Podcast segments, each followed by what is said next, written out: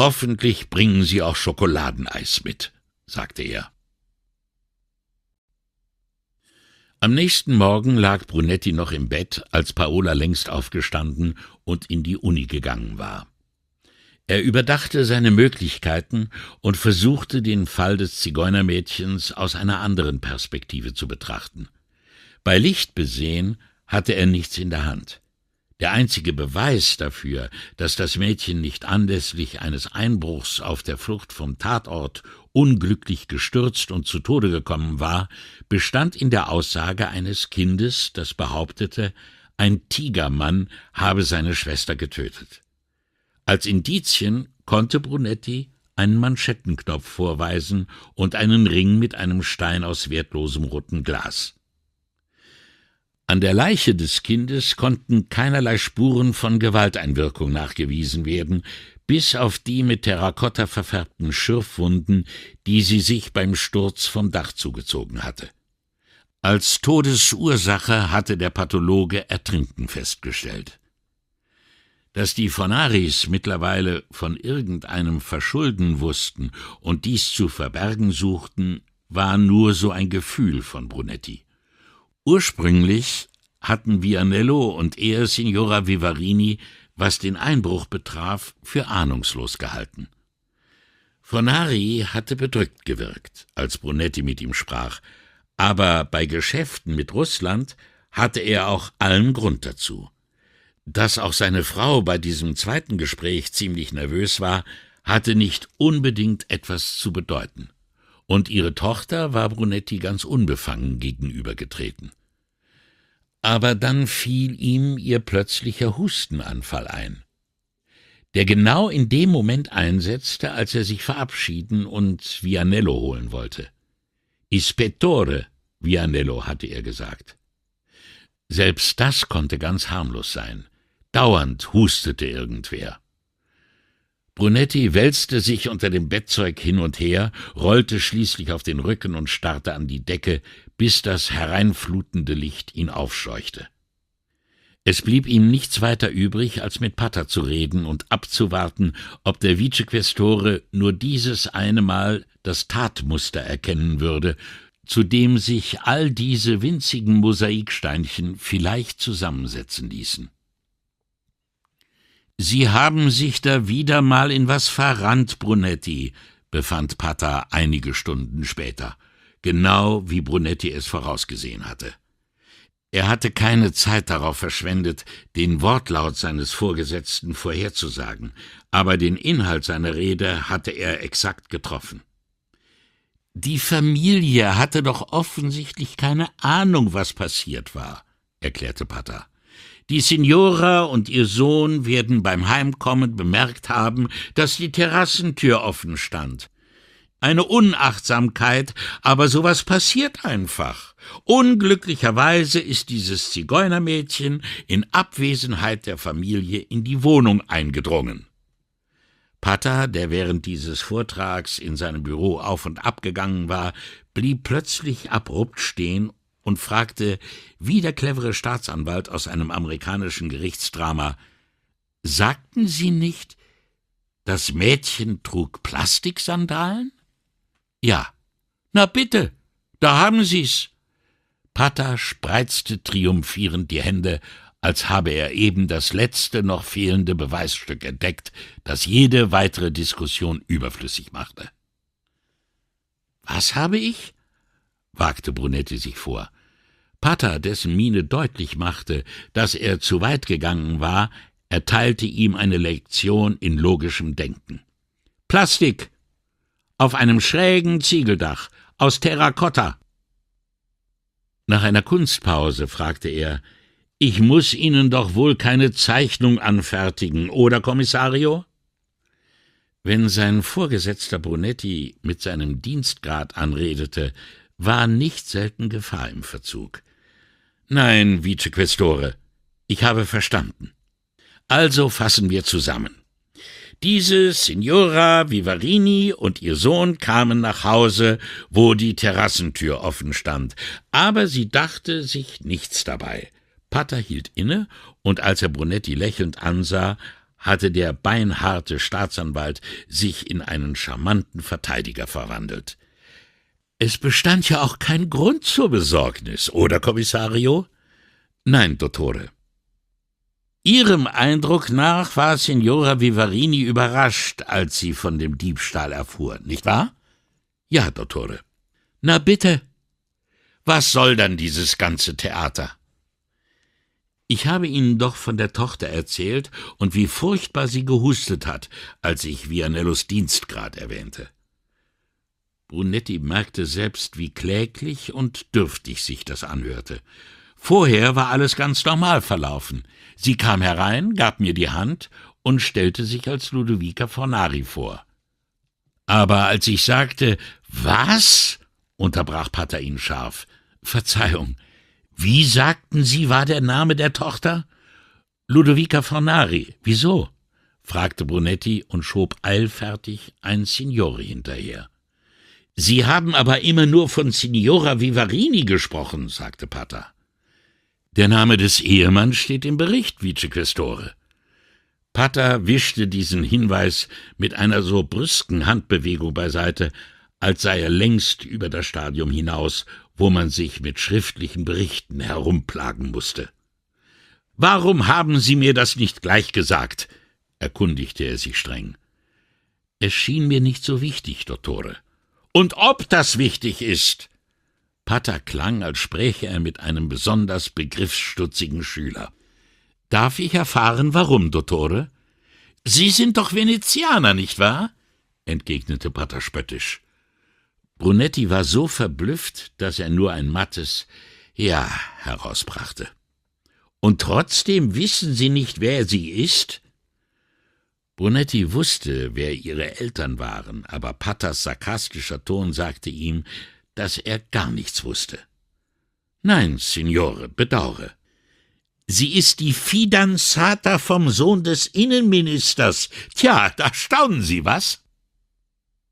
Wäre dies tatsächlich ein zweitklassiges Gerichtsdrama und Brunetti der Ankläger, dessen einzige Funktion in dieser Szene darin bestand, sich durch einen brillanten Überraschungscoup der Verteidigung außer Gefecht setzen zu lassen, dann wäre dies jetzt sein Stichwort, um sich mit der flachen Hand vor die Stirn zu schlagen und auszurufen Ich hätte es wissen müssen oder Ich hatte ja keine Ahnung.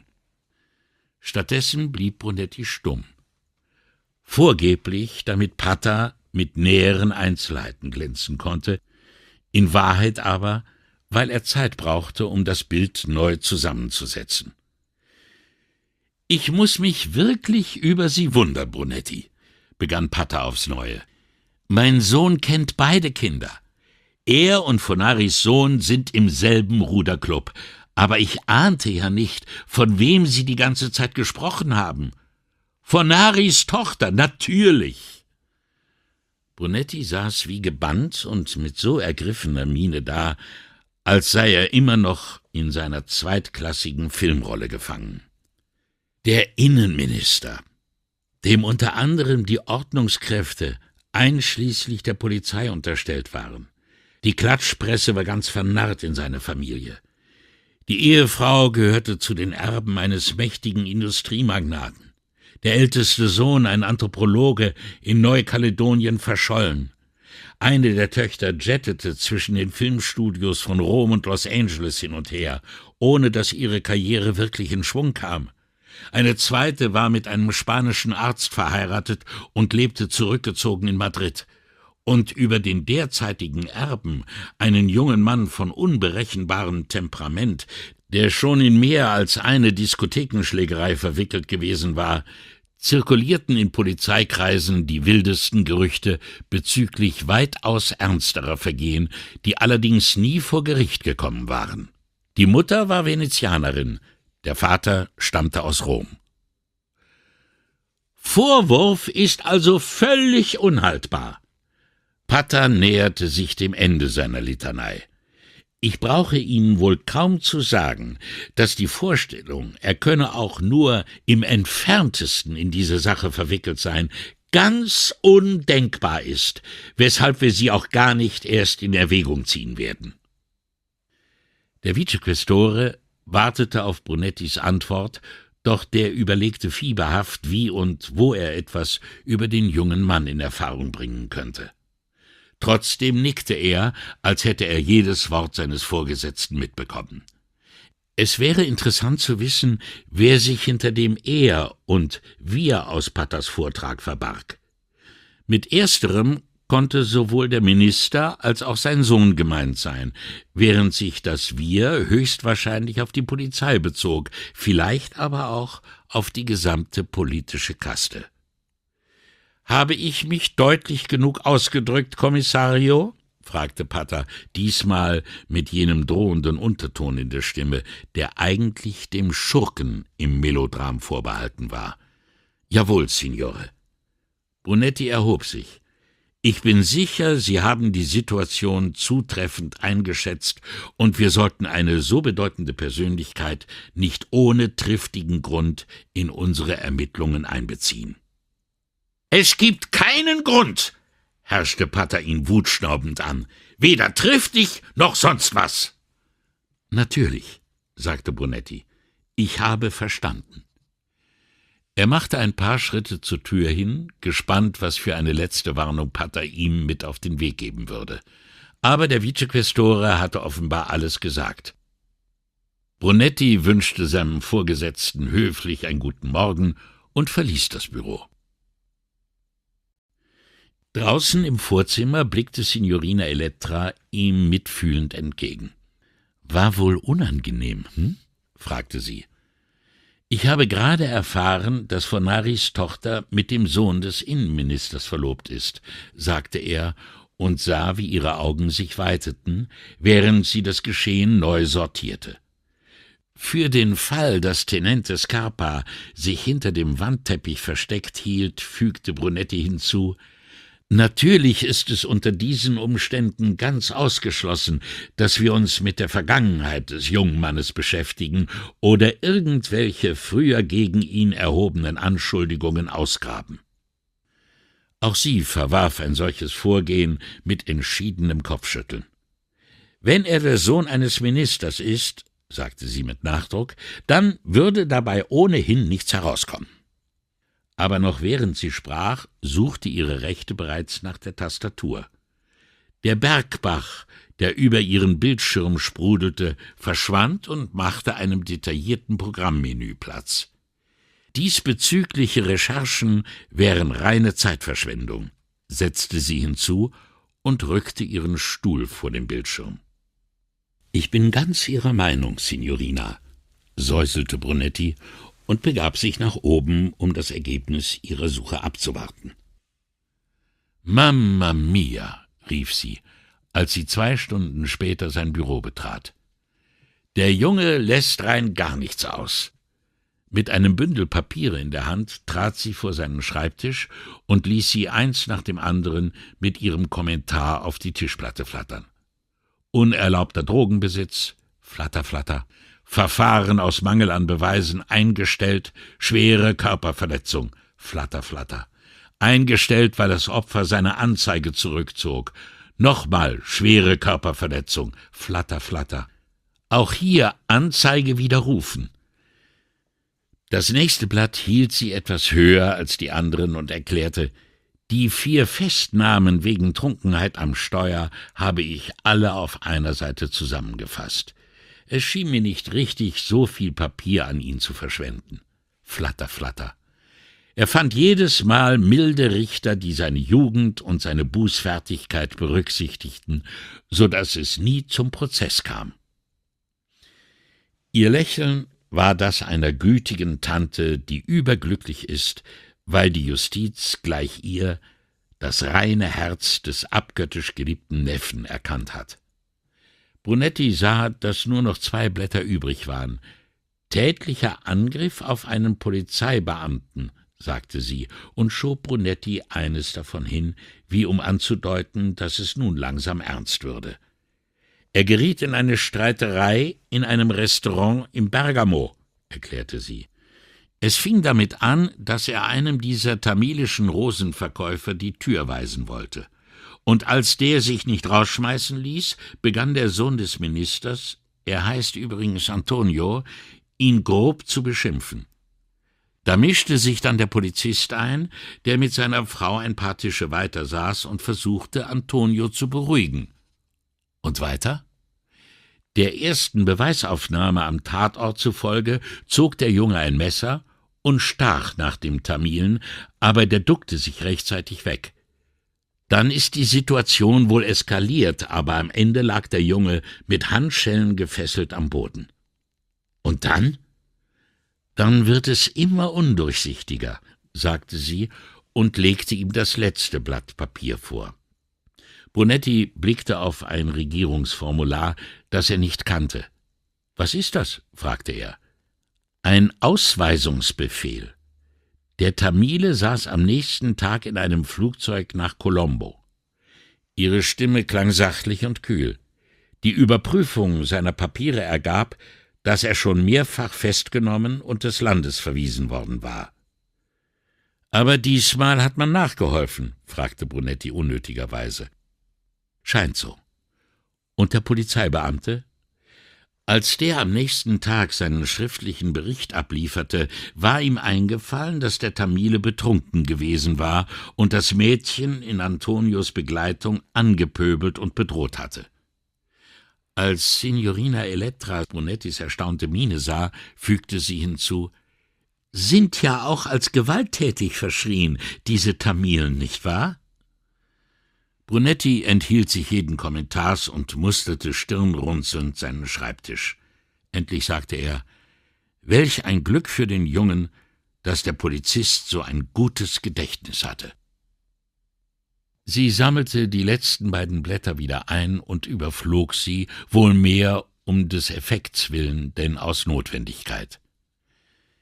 Er hat sich sogar erinnert, dass gar kein Messer im Spiel war. Er müsse das, sagte er, mit einer der Rosen des Tamilen verwechselt haben. Das hat er tatsächlich behauptet? fragte Brunetti verblüfft. Schwarz auf weiß, bestätigte Signorina Elettra und tippte auf die Papiere. Nach einer winzigen Pause fuhr sie fort, seine erste Aussage, die er der Polizei in Bergamo am Tatort zu Protokoll gab, ist anscheinend verloren gegangen. Und das Mädchen? Wollte Brunetti wissen. Hat sie sich an diese Sache mit der Rose erinnert? Signorina Elettra zuckte kaum merklich mit den Schultern. Sie war so verängstigt, dass sie es nicht richtig mitbekommen hat. Verstehe. Wie lange kennt er diese Lodovica Fornari schon? Dem Vernehmen nach nur ein paar Monate. Er ist doch jetzt der Erbe, nicht wahr? Ja.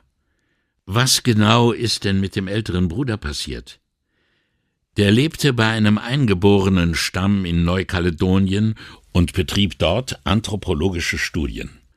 Hatte sich völlig angepasst, Angeblich wurde dieser Stamm von einem anderen aus einem benachbarten Tal angegriffen, und der junge Fornari verschwand bei dem Überfall. Ermordet? fragte Brunetti. Sie hob die Schultern und ließ sie wieder fallen. Darüber gibt es keine gesicherten Erkenntnisse. Er hatte sich den Kopf kahl geschoren und trug die gleichen Stammeszeichen wie die Eingeborenen. Es wäre also gut möglich, dass die Angreifer ihn für einen von ihnen hielten. Brunetti schüttelte bekümmert den Kopf, und sie ergänzte Der Überfall wurde erst Monate später bekannt, und inzwischen waren alle Spuren verwischt. Und was heißt das? Den Berichten zufolge hat ihn, falls er bei dem Überfall getötet wurde, entweder der Stamm, bei dem er lebte, begraben, oder die gegnerische Seite hat seine Leiche geraubt. Mehr wollte Brunetti gar nicht wissen. Und danach wurde Antonio zum Erben erklärt? Ja. Standen die Brüder sich nahe? Sehr sogar. Wenigstens stand es seinerzeit so in den Zeitungen.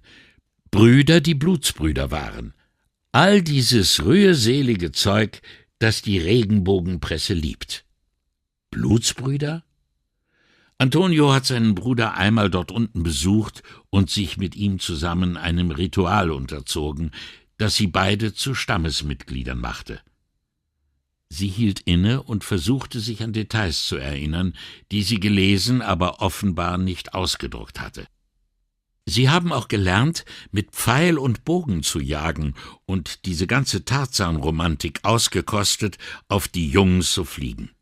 Es wurde nie geklärt, ob Claudio, der Ältere, auch die rituellen Narben auf den Wangen hatte, aber beide ließen sich tätowieren und aßen in Honig eingelegte Insektenlarven. Bei der Vorstellung überlief sie ein leiser Schauer. Tätowierungen? Fragte Brunetti. Ja, Sie wissen schon, diese geometrischen, ineinander verschlungenen Muster, die wir den ganzen Sommer vor der Nase haben. Diese Bänder um Arme und Beine sieht man doch heutzutage überall. In der Tat. Nicht zuletzt auf einem Foto an der Wand in Fonaris Wohnung. Rötliches Haar, zur wilden Mähne zerzaust, die seinen Kopf größer erscheinen ließ, und Tattoos an den Armen, die aussahen wie Raubtierstreifen. Tigermann, sagte Brunetti laut. Was? fragte sie und korrigierte sich mit einem höflichen Wie bitte? Gibt es Fotos von diesem Antonio? Mehr als genug, erwiderte sie matt. Dann drucken Sie mir ein paar aus, sagte er, und bitte gleich. Damit griff er zum Telefon, bestellte ein Boot und ein Auto und bat Vianello, ihn zu begleiten. Du glaubst also, er ist dieser Tigermann? fragte Vianello, als Brunetti ihn auf den neuesten Stand gebracht und in Signorina Elettras Recherchen eingeweiht hatte. Sie standen an Deck der Polizeibarkasse, die Kurs auf dem Piazzale Roman nahm, wo hoffentlich der bestellte Wagen bereitstehen würde. Plötzlich schwenkte vor scharf nach links. Um ein Haar hätten sie einen Sandalo gerammt, der mit vier Personen und einem Hund an Bord viel zu knapp vor ihnen kreuzte. Vor ließ zweimal das Horn ertönen und schrie dem Mann am Ruder etwas zu, doch der würdigte sie keines Blickes. Und du glaubst, das reicht, um gegen ihn vorzugehen? fragte Vianello. Seine Stimme schwoll mit jedem Wort an, so dass er am Ende fast brüllte. Dazu reckte er beide Arme himmelwärts, als wolle er seine Fragen vor dem Mann neben ihm an eine höhere Instanz weiterleiten. Brunettis Blick glitt an Vianello vorbei zu den Häuserfassaden am linken Ufer des Kanals. Den Palazzo rechts, neben den Fayers, hatte man endlich restauriert. Er war mit dem Sohn des früheren Besitzers zur Schule gegangen, der seinen Palast in einem Privatcasino verspielt hatte. Die Familie musste ausziehen, und obwohl er und der Sohn gut befreundet gewesen waren, hatte Brunetti nie mehr von ihm gehört. Na, was ist? versuchte der Inspektor Brunetti aus seinen Erinnerungen zurückzuholen. Als Brunetti nicht antwortete, fuhr Vianello fort. Auch wenn du recht hast, und dieser Antonio ist der Tigermann, und selbst wenn er dem Zigeunermädchen tatsächlich was angetan hätte, könnten wir es nie beweisen. Hörst du mich, Guido? Wir haben keine Chance. Zero. Brunettis Aufmerksamkeit wollte sich davonstehlen, zu den Häusern hinter Vianello. Doch der Inspektor legte ihm die Hand auf den Arm und holte sie zurück. Guido, was du vorhast, ist glatter Selbstmord. Sogar wenn es dir gelingt, die Eltern des Jungen zu überreden und du seine Aussage über diesen Tigermann bekommst. Vianello schloss die Augen vor den schrecklichen Folgen einer solchen Operation, und Brunetti sah, wie er die Kiefermuskeln anspannte. Angenommen, du schaffst es. Was wäre damit gewonnen? Du hättest einen minderjährigen Zeugen aus einer Familie mit einer ganzen Latte von Festnahmen und Verurteilungen, und dieses Kind, das, wie du selber sagst, kaum Italienisch spricht, willst du gegen den Sohn des Innenministers aussagen lassen? Das Boot wurde so plötzlich von einer Gegenströmung erfasst, dass beide Männer gegen die Reling taumelten. Doch schon im nächsten Moment hatte vorher das Steuer wieder in seiner Gewalt und hielt den Blick eisern nach vorn gerichtet. Brunetti wollte vorschlagen, das Gespräch unten in der Kabine fortzusetzen, aber Vianello ließ ihn nicht zu Wort kommen. Glaubst du im Ernst, du findest einen Staatsanwalt, dessen Karriere, wie ich wohl nicht eigens zu betonen brauche, von eben diesem Minister abhängt, der bereit ist, aufgrund dieser windigen Zeugenaussage ein Strafverfahren einzuleiten? Und als wäre das bisher Gesagte noch nicht niederschmetternd genug, brachte er sein Gesicht ganz nahe an das von Brunetti und ergänzte Bei der Beweislage? Brunetti steckte die Hand in die Tasche und tastete nach Ring und Manschettenknopf. Er hatte gesehen, wie nervös Fornari war, hatte die Wut im Gesicht des kleinen Jungen gesehen, der seinen primitiven Rachegelüsten freien Lauf ließ, weil sie sich mit denen seiner Mutter deckten. Das waren Indizien, allerdings keine, die vor Gericht Bestand haben würden. In den Hallen des Gesetzes, wo gleiches Recht für alle galt, waren Brunettis Eindrücke völlig wertlos und ohne Bedeutung. Er wusste das auch ohne Vianellos Vorhaltungen. Das Gericht wollte Beweise, nicht die Ansichten eines Mannes, der ein vor Angst fast verrücktes Kind in die Enge getrieben und so lange hatte zappeln lassen, bis es ihm seine Geschichte erzählt hatte.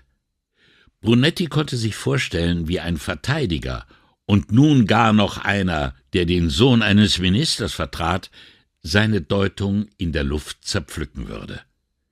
Ich will einfach Gewissheit haben, sagte Brunetti. Worüber? Ob der Junge mir die Wahrheit gesagt hat. Vianello riss endgültig die Geduld.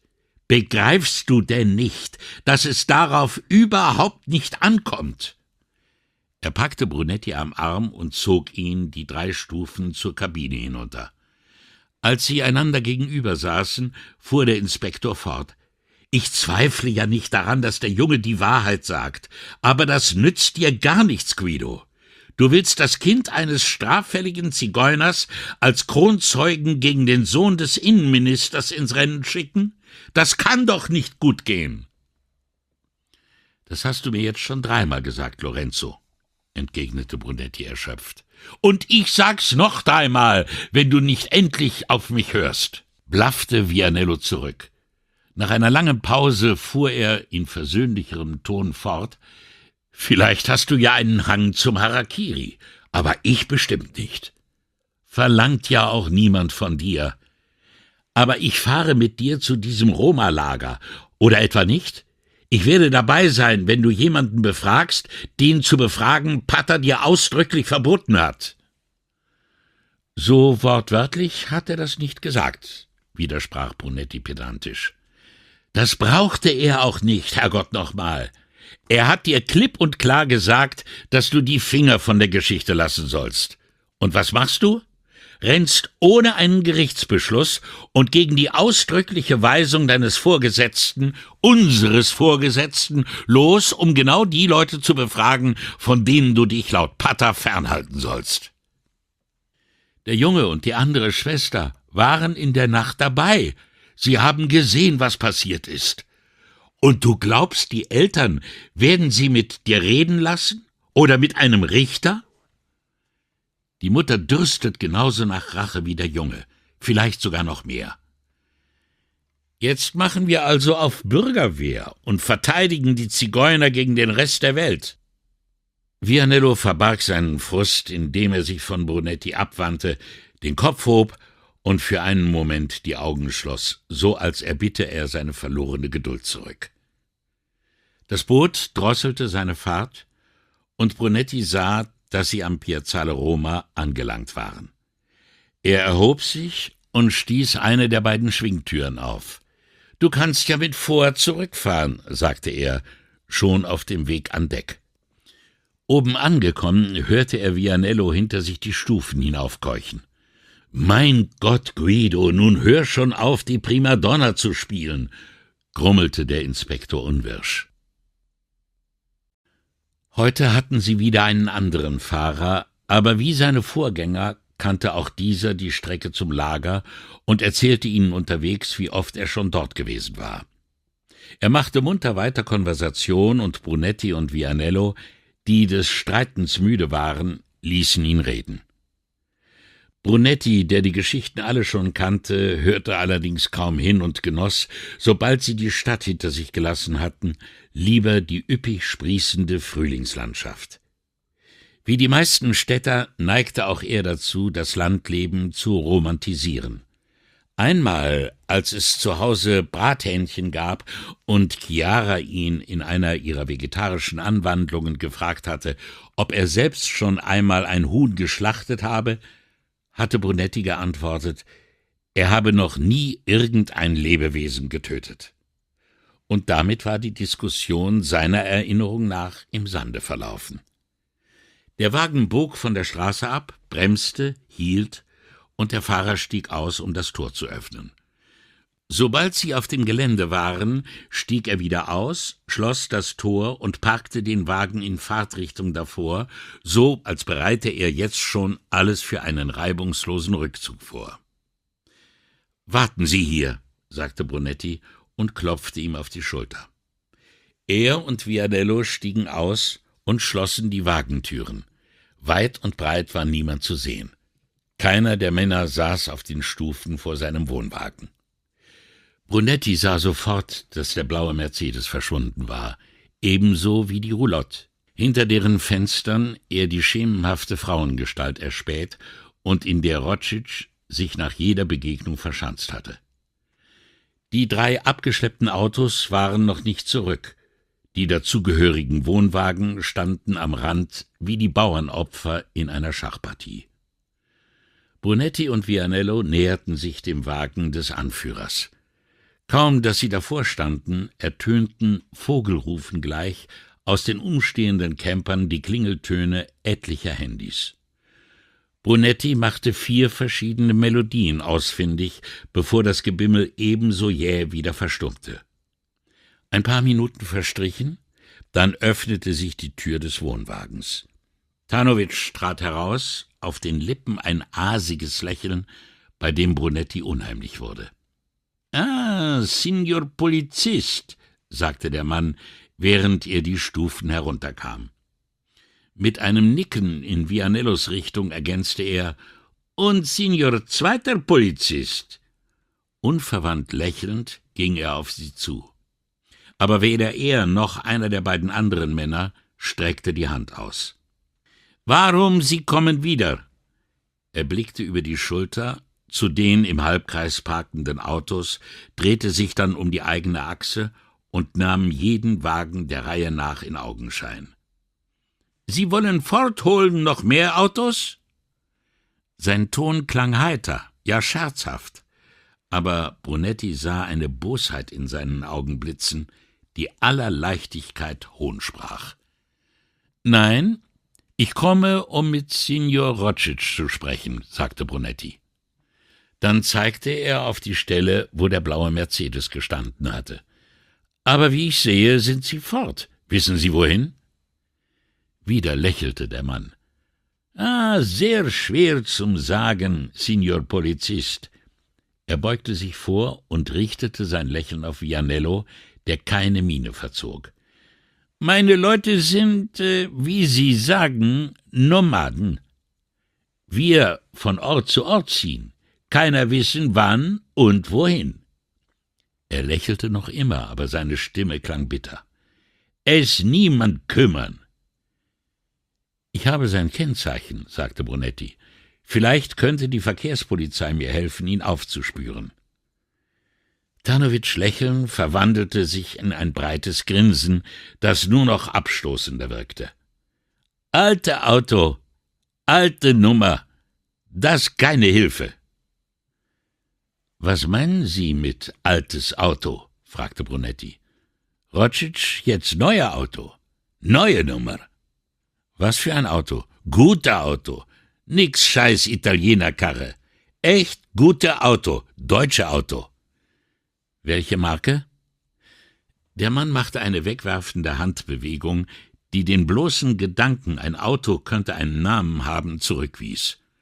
Große Auto, deutsche Auto, neue Auto. Als Brunetti eben wieder das Wort ergreifen wollte, fügte er hinzu Neue Nummer. Verstehe, sagte Brunetti. Dann werden wir halt bei der Zulassungsstelle nachfragen müssen, nicht wahr? Ah, Auto privat gekauft, von gute Freund. Nix wechseln Papiere. Auto immer noch gehören Freund. Schwer zu finden, schloss Tanowitsch mit einem breiten Grinsen. Wie heißt denn dieser Freund? fragte Brunetti. Tanowitsch zuckte vielsagend mit den Schultern. Er mir nicht sagen Name, nur Freund, aber sehr große Auto, sehr teuer. Und woher hatte er das Geld, um so ein Auto zu kaufen? Ah, Geld kriegen von andere Freund. Einem Sie. Begann Brunetti, verbesserte sich aber noch rechtzeitig und fragte, einem Freund hier aus dem Roma-Lager? Können mir Zigeuner sagen, Signor Polizist, entgegnete Tanowitsch nun mit unverstellt hasserfüllter Stimme. Also gut, hat er das Geld von einem Zigeunerfreund? fragte Brunetti. Nein, von Gace. Hat ihn besucht in Venedig und gebeten um Geld. Mann sehr großzügig. Er geben viel Geld. Für kaufen Auto, schloss Tanowitsch. Dann hob er die Hand, winkte und sagte Bye bye. Wer war der Mann? fragte Brunetti. Mann, den ihm sein Sohn zeigen. Und der hat ihm das Geld für das neue Auto gegeben? Ein Nicken, ein Lächeln. Und mehr? Wissen Sie, wie viel mehr? Er nix sagen. Vielleicht er Angst, mir zu sagen, weil ich Zigeuner und Zigeuner stehlen, hm? Tanowitsch Lächeln verwandelte sich in ein hämisches Grinsen. Brunetti wandte sich so brüsk ab, dass er mit Vianello zusammenprallte, der hastig zurückwich. Komm, wir gehen, sagte Brunetti und stiefelte auf ihren Wagen zu. Der Mann wartete, bis sie das Fahrzeug erreicht hatten, bevor er ihnen nachrief Signor Polizist, Rocic hat mir was für Sie gegeben. Der Satz ging Tanowitsch in flüssigem Italienisch über die Lippen, so als sei er es leid, die Rolle des radebrechenden Zigeuners zu spielen. Brunetti, eine Hand schon auf den Türgriff, drehte sich nach dem Mann um. Tanowitsch schob die Hand in die Jackentasche, zog sie wieder heraus und hielt sie, zur Faust geballt, Brunetti hin. Ich Zigeuner, aber das ich nicht stehlen, sagte er und schwenkte die geschlossene Faust hin und her. Er und Brunetti musterten einander auf drei Meter Entfernung. Tanowitsch reckte seine Faust höher. Sie wollen haben? fragte er. Brunetti, dessen Knie plötzlich steif wurden, gab sich einen Ruck und ging auf den Mann zu. Er blieb dicht vor ihm stehen, streckte starr den Arm vor und hielt die Hand auf. Für einen Moment fürchtete er, Tanowitsch könne verlangen, dass er Bitte sage, was er nicht über sich bringen würde. Doch der Mann hob seine Faust über Brunettis aufgehaltene Hand, öffnete langsam einen Finger nach dem anderen, und plötzlich spürte Brunetti, wie etwas in seine Handfläche fiel. Bevor er feststellen konnte, was es war, sagte Tanowitsch Mann mit viele Geld das wollen haben, Beweis, dass Dusan dort gewesen und alles sehen. Aber Rocic, er sagen, das sein für Sie, Signor Polizist. Damit ließ er seine Hand sinken, machte kehrt und ging zurück zu seinem Wohnwagen. Erst als er die Stufen hinaufstieg, hob Brunetti seine Hand, um zu sehen, was der Mann ihm in Rotschids Auftrag übergeben hatte. Es war der zweite Manschettenknopf, ein kleiner, in Silber gefasster Lapislazuli. Ein Knall ließ Brunetti zusammenzucken, aber es war nur die Wohnwagentür, die der Zigeuner zugeschlagen hatte. Die Lethargie, in die Brunetti nach seiner Rückkehr aus dem Roma-Lager verfiel, dauerte drei Tage an, bevor Paola sich erkundigte, was mit ihm los sei. Sie saßen nach dem Abendessen, das Brunetti kaum angerührt hatte, auf der Terrasse, und er hatte schon seinen zweiten Grappa zur Hälfte geleert. Die Flasche stand griffbereit neben ihm für den Fall, dass er noch einen dritten brauchte. Während es langsam dunkel wurde und die Abendkühle sich einnistete, begann er zu erzählen, ohne sich um die zeitliche oder sonst eine Reihenfolge zu scheren. Wenn seine Geschichte sich an irgendetwas orientierte, dann am ehesten an der Intensität seiner Eindrücke. Was sich ihm am stärksten eingeprägt hatte, sparte er bis zuletzt auf.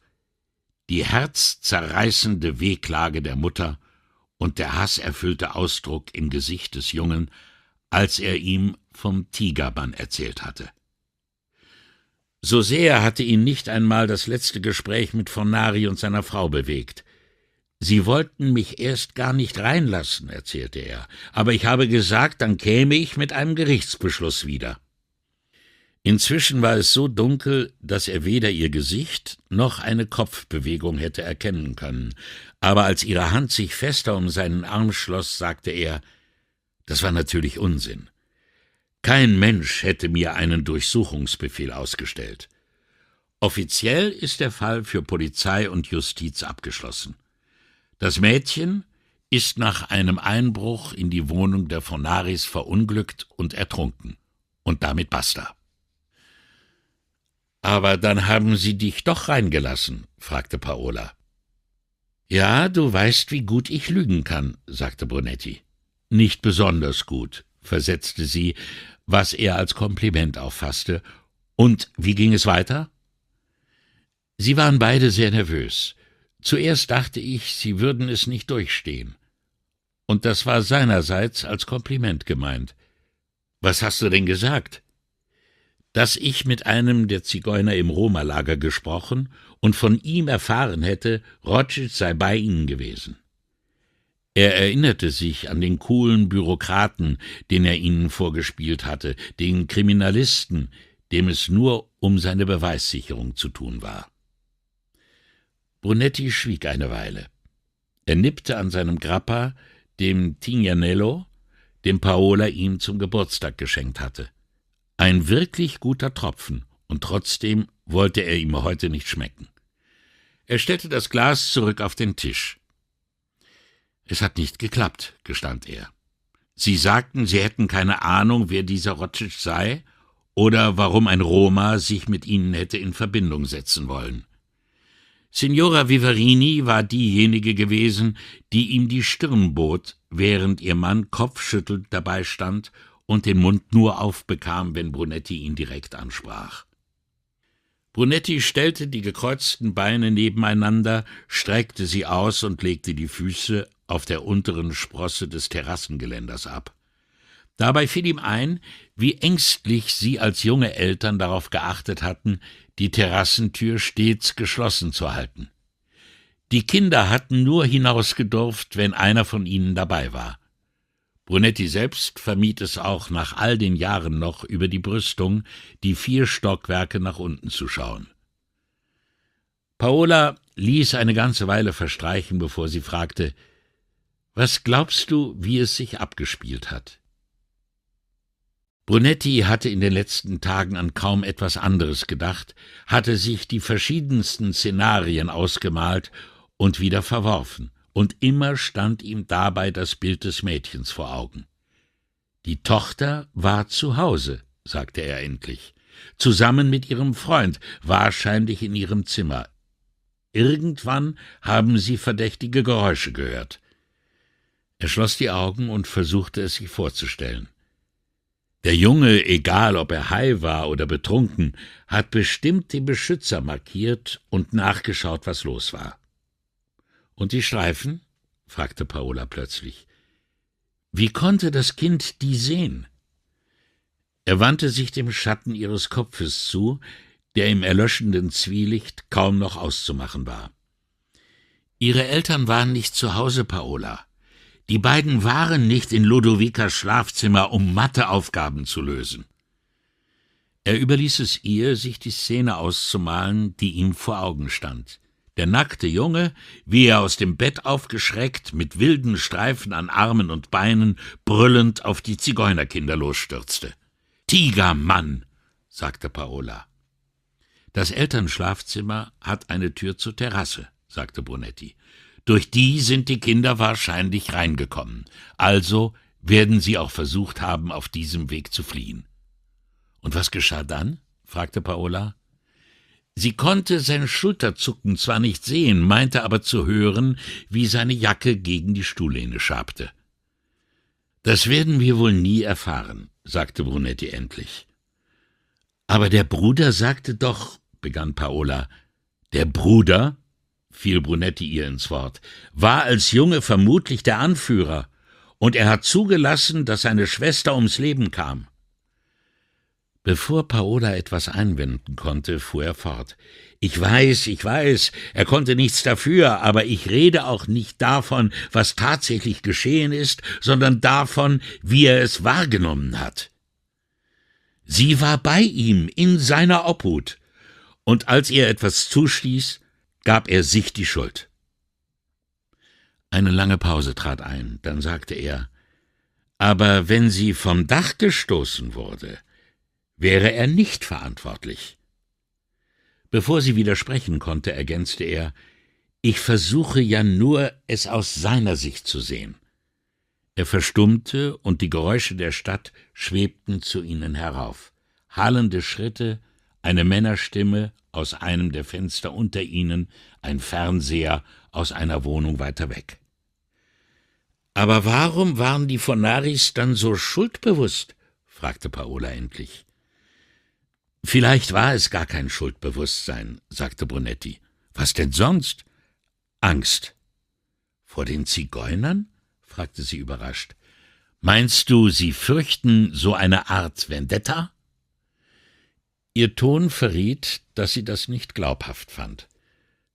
Aber nach dem, was du mir erzählt hast, hat sich außer der Mutter und dem Bruder doch fast keiner darum geschert, was mit dem Mädchen passiert ist. Nein, doch nicht vor den Zigeunern, sagte Brunetti und wunderte sich, wo sie wohl all die Jahre gelebt hatte. Vor wem dann? fragte sie, immer noch im Dunkeln tappend. Dem Staat, der Polizei, davor beschuldigt zu werden und in die Mühlen der Justiz zu geraten. Was konnte dem Durchschnittsbürger mehr Angst einjagen? Die Furcht vor Einbruch und Diebstahl war im Vergleich dazu ein Klacks. Aber Sie haben doch nichts verbrochen. Du hast das Alibi der Frau überprüft, und sie kam erst nach Hause, als das Mädchen schon tot war, und der Vater war tatsächlich in Russland. Sie bangen ja auch nicht um sich, sagte Brunetti, sondern um die Tochter. Was immer sie gesehen und ihnen und der Polizei verschwiegen oder wobei sie ihren Verlobten beobachtet hat.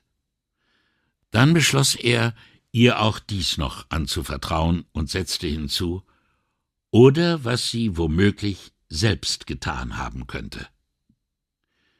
Er hörte, wie Paola scharf Luft holte.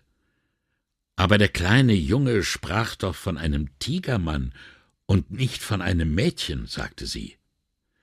Ach, er ist noch ein Kind, Paola.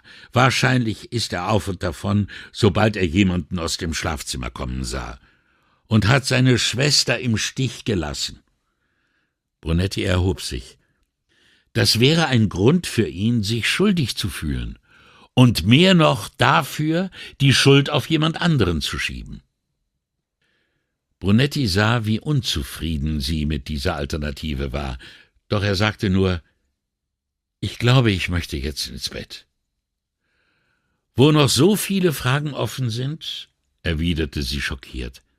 Das hier ist nicht einer von deinen Romanen, wo die Personen sich im letzten Kapitel zur Auflösung in der Bibliothek einfinden. In den Büchern, die ich lese, geht es nicht so zu, gab sie pikiert zurück. Im Leben auch nicht, antwortete Brunetti und streckte die Hand aus, um ihr aufzuhelfen.